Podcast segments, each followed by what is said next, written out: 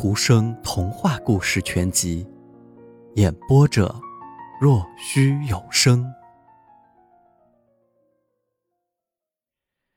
那是在晚上，他独自一人站在自己的屋子里，望着园子，望着草地、沼泽和海滩。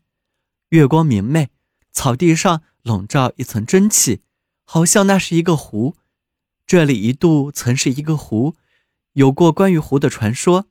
这种传说在月光中显现在眼前。这时，这个人想起他在城里读过的故事：威廉·退尔和丹麦人霍尔格都没有那么回事儿。可是，在民间传说中，却都确有其事，就像外面的湖一样。传说栩栩如生的在眼前。是的，丹麦人霍尔格又来了。就在他站在那里沉思的时候。有什么东西狠狠地敲打着窗子？是只鸟吗？一只蝙蝠？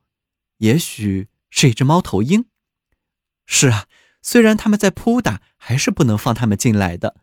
窗子自然而然地打开了，一个老妇人向这边望，望着这个人。这个人说道：“怎么回事？他是谁？一直朝二层楼望。”他是站在梯子上吗？老妇人说道：“你口袋里有四叶木絮花。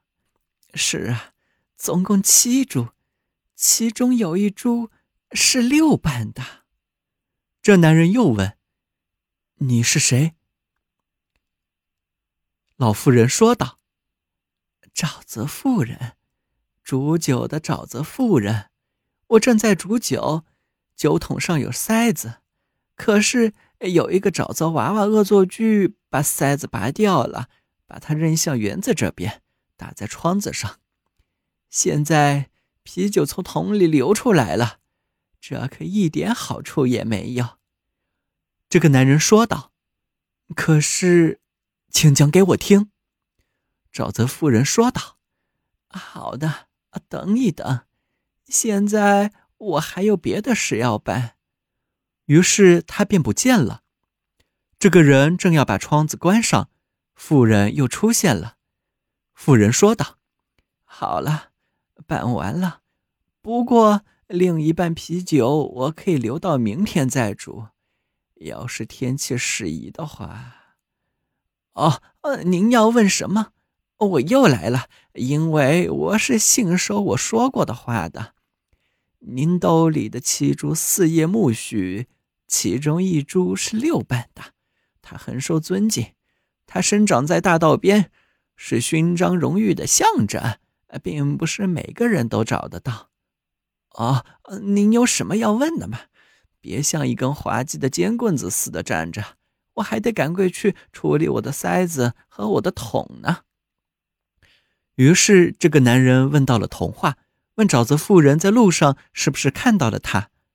妇人说道：“咦，你这蠢家伙，您的童话还不够吗？我的确相信大多数人的童话够多了，还有别的事要干，要为别的事操心。就连孩子们都不再要那些东西了，还是给小男孩一只雪茄，给小姑娘一条有硬边的裙子吧。”他们更喜欢这些东西，听童话。哼，算了吧，确实有别的事情要操心，有更重要的事要处理的。这个人问道：“您这是什么意思？您对世界知道些什么？您整天见到的只不过是青蛙、害人鬼罢了。”妇人说道：“是啊，请您当心害人鬼。”他们出来了，他们挣脱跑掉了。要是您到沼泽地我那里去，我必须在场，我可以把一切都向您讲清楚。趁您的七株四叶苜蓿，包括那株六瓣花叶的苜蓿还新鲜，趁月亮还高高的在天上，请您快一点来。沼泽妇人不见了，钟塔的钟声敲十二点，还没有敲到最后一下。这个人已经来到院子里，走出园子，走到草地上，雾已经散了。沼泽妇人停止煮酒了，沼泽妇人说道：“这么久才来，巫婆就是比人快。我真高兴，我生来就是巫婆。”这个人问道：“现在，您要对我讲什么？是关于童话的事吗？”妇人说道：“除了童话，您就不能问点别的什么吗？”这人问道：“那么，您能讲的是不是关于未来的诗的问题呢？”妇人说道：“别那么夸夸其谈吧。我问您吧，您只想着诗；您问童话，就好像他是主管一切的妇人一样。他承认是最年长的，可是他总是觉得自己很年轻。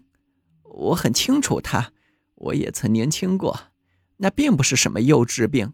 我曾经是一个很水灵的妖姑娘，跟别人一起在月光下跳舞，听夜莺歌唱，到森林去见童话小姐。她总是在那边到处乱跑。她一会儿跑到一朵半开的郁金香或者是一朵草花里去过夜，一会儿溜进教堂去，藏在从祭坛烛火前垂下的哀莎里。这人说道：“您的消息真有趣。”沼泽妇人说道：“我知道的东西毫无疑问和您知道的一样多。童话和诗，是啊，那是一路货色。他们想躺在那里便躺在那里，他们的所为和所说，人们是可以跟着编，甚至会编得更好、更便宜。您可以一个大子儿不花从我这里拿去。”我有满满一柜子装了瓶的诗，还都是精髓，诗之精华，又都是草药，有甜的，有苦的。我有一瓶瓶人们对诗各自所需求的一切，可以在假日撒点在手帕上让人闻。这人说道：“您说的这些都是极奇妙的事。您有瓶装诗吗？”妇人说道。多的怕您受不了，您当然很清楚那个关于为了不弄脏自己的鞋子踩在面包上走的小姑娘的故事。那个故事是口头流传，并被印成了书的。这人说道：“那是我自己讲的。”妇人说道：“好的，那您是知道那个故事的了，知道那姑娘一直沉到了地下的沼泽妇人那里。”那正是魔鬼的老祖母到酿酒坊串门的时候，她看见了沉落下去的那个小姑娘，便把她要去做柱子底座，算是来串门的纪念。老巫婆得到了小姑娘，我得到了一件对我毫无用处的礼物——一个旅行药柜，柜子里装满了瓶装诗。老祖母告诉我，那柜子该摆在什么地方。他现在还在那儿。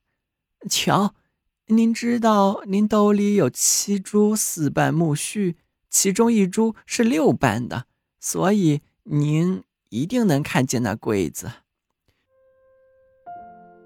小朋友，今天的故事已经讲完了，请闭上你的眼睛吧，晚安。